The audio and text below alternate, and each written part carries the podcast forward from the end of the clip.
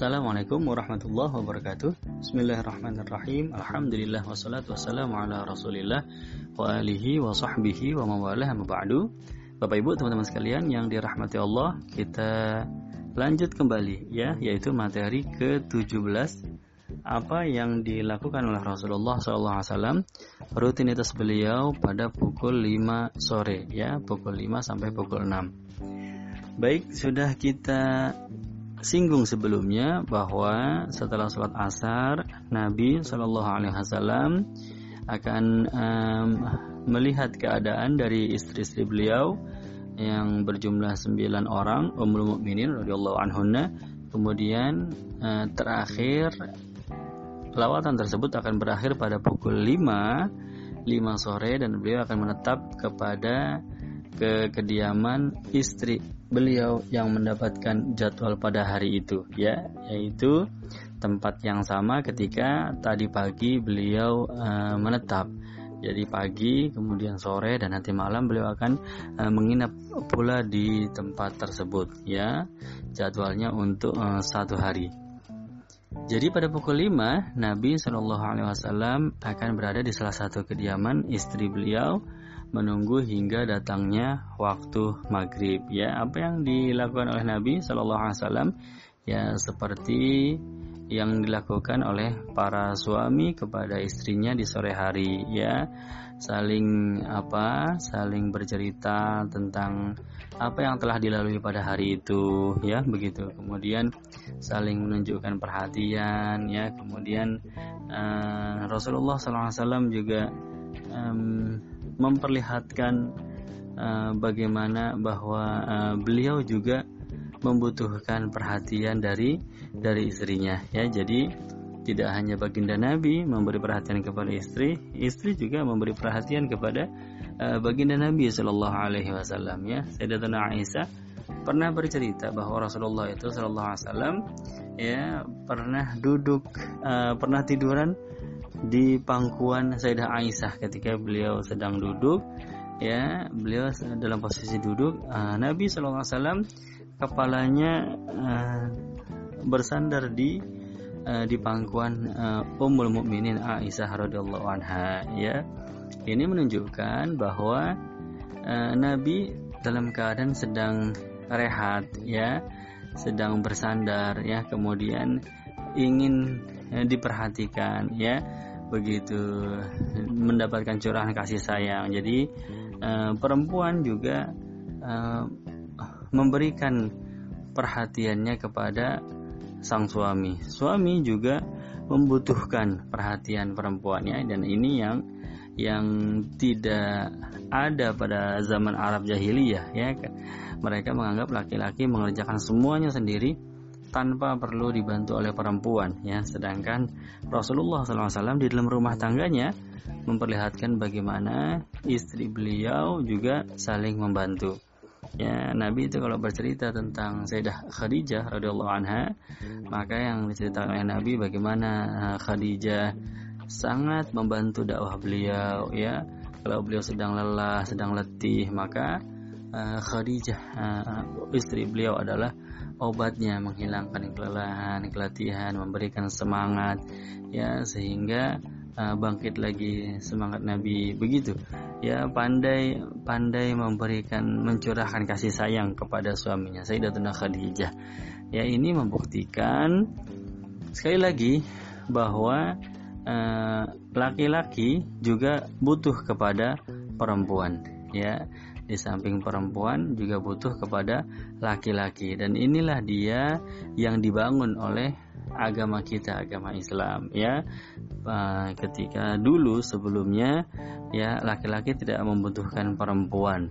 Laki-laki bisa mengerjakan semuanya sendiri ya dan perempuan hanya untuk uh, urusan di kasur saja ya. Itu pola pikir Arab jahiliyah nauzubillah di antaranya hadis ya, dari Sayyidah Aisyah radhiallahu anha ketika beliau mengatakan karena Rasulullah sallallahu alaihi wasallam yattaki'u fi hajri wa ana haid falyagra'ul Qur'an. Ya falyagra'ul Qur'an. Ya sesungguhnya Nabi itu pernah atau sering ya eh, tertidur tidur-tiduran di atas pangkuan aku kata Sayyidah Aisyah ya. Yattaki'u fi hajri berbaring di atas pangkuanku ya. Padahal waktu itu aku lagi haid kata Sayyidah Aisyah ya. Tapi Nabi berbaring di atas pangkuannya dan fal yaqra'ul Quran dan Nabi membaca Al-Quran ya. Jadi eh, selain menunjukkan romantisme Nabi selain menunjukkan sikap eh, saling mengikat emosi antara kedua pasangan suami istri tersebut. Ya Nabi juga eh, memanfaatkan waktu-waktunya untuk ilmu untuk Al-Quran ya untuk nasihat untuk eh, apa namanya hal-hal yang berkaitan dengan agama. Jadi eh, Nabi membaca Quran, kemudian Sayyidah Aisyah yang saat itu sedang haid tidak bisa baca Quran, maka Sayyidah Aisyah mendengarkan bacaan Qurannya Rasulullah Sallallahu Alaihi Wasallam. Itu salah satu yang terjadi di sore hari. Jadi eh, Rasulullah bersama istrinya di kediaman salah satu istrinya itu eh, saling eh, bertukar cerita apa yang dilalui pada pagi hari tersebut dan e, saling memberikan perhatian satu sama lain ya dan penuh dengan ilmu. E, kegiatan ya, apa yang ada apa yang terjadi di dalam rumahnya Nabi Shallallahu Alaihi Wasallam di sore hari ya. E, kemudian juga e, di antara yang terjadi di sore hari adalah Rasulullah SAW berkisah tentang masa-masa lalu perjuangan beliau dakwah dia mengajak manusia ke dalam agama Islam. Ya di antaranya adalah ketika Nabi berkisah tentang perjuangan beliau untuk mengajak kepada agama Islam orang-orang yang tinggal di uh, Taif. Ya orang yang tertinggal di Taif. Ya jadi Nabi bercerita kepada Sayyidah Aisyah ya bahwa dulu ya Rasulullah SAW berangkat kepada uh, bersama Sayyidina Zaid bin Harisa kemudian sampai di Taif Nabi uh, bertemu dengan uh, kepala sukunya ya sukunya itu Bani Sakif ya. Kemudian menyampaikan maksud tujuannya mengajak dakwah kepada agama tauhid agama Allah ya. Tapi uh, mereka menolak. Kemudian mereka mengusir Rasulullah SAW diusirnya Nabi uh, untuk keluar daripada Taif ya Akhirnya Nabi keluar dari Taif, ternyata tidak cukup diusir doang ya. Mereka juga uh, membenci sekali kepada kehadiran Nabi Muhammad SAW sehingga Nabi ditimpuki oleh batu ya. Maka berlarilah Nabi ya Sayyidina Zaid yang sudah berusaha melindungi Nabi tapi tetap kena juga Rasulullah SAW ya. Sehingga Nabi uh, berlari kemudian uh, beristirahat di sebuah kebun ya. Bisa sebuah kebun. Nah, di situlah dia doa doa yang cukup. Nah, terkenal dari Rasulullah SAW Allahumma inni ashku ilaika du'afa quwwati wa hawani 'ala nas ya Allah ya aku mengadu kepadamu kelemahan diriku ya du'afa quwwati betapa lemahnya diriku ya Allah. Ya wahawani 'ala nas. Dan betapa hinanya aku di hadapan para manusia ya Allah. Ya uh, ditolak dakwahnya kemudian ditimpuki dengan batu hingga ber hingga berdarah ya. Diusir. Nah pada saat itu uh, malaikat Jibril turun kepada Nabi Muhammad SAW malaikat Jibril berkata wahai Rasulullah aku telah diperintah oleh Allah untuk mengajak serta para malaikat yang menjaga gunung. Ya maka engkau tinggal pilih gunung yang mana yang mau dilemparkan ke atas uh, para penduduk itu ya. Dalam hitungan menit habis semua mati tidak bersisa satupun.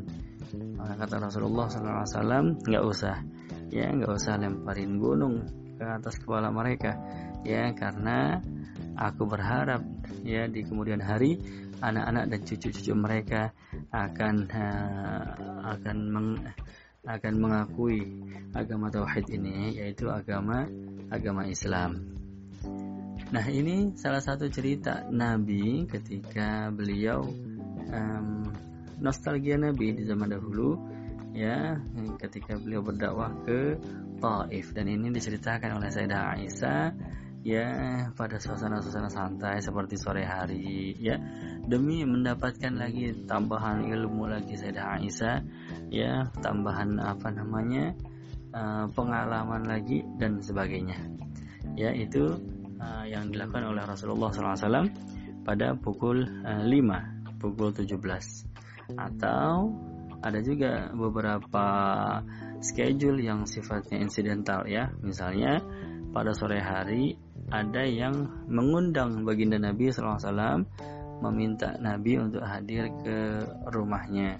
Ya di antaranya adalah undangan dari uh, Bani Salimah. Ya sore-sore ini ya biasanya uh, sahabat nggak ada yang ganggu di sore hari. Lah ini karena mungkin um, belum tahu kondisi atau rutinitas Nabi. Ya beliau mengundang Nabi aja sore-sore ya. Ya Rasulullah kami sekeluarga pengen uh, motong onta ya kami ingin mengundang mengundang engkau ya Rasulullah agar kita makan sama-sama kita makan daging onta ya begitu. Ini uh, terjadi di sore hari dan Nabi sifatnya sangat fleksibel. Ya beliau tidak menolak daripada ajakan para sahabat undangan daripada sahabat ya. Padahal kalau beliau menolak bisa aja tinggal bilang aja ini waktu keluarga.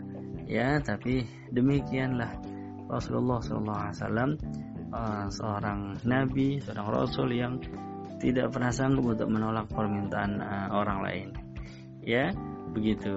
Jadi ini beberapa kesimpulannya, beberapa aktivitas Rasulullah SAW pada pukul 17 atau pukul 5 sore sampai pukul 6 maghrib nanti jam 6 ya ya yang dilakukan oleh Nabi yaitu berbincang-bincang dengan istrinya menceritakan keadaan masing-masing apa yang dilalui pada uh, pagi hari tersebut. Ya begitu. Insya Allah nanti kita lanjutkan kembali pembahasan kita pukul 18 yaitu waktunya azan maghrib. Mudah-mudahan bermanfaat Bapak Ibu dan teman-teman sekalian. Bila taufiq wal hidayah. Assalamualaikum warahmatullahi wabarakatuh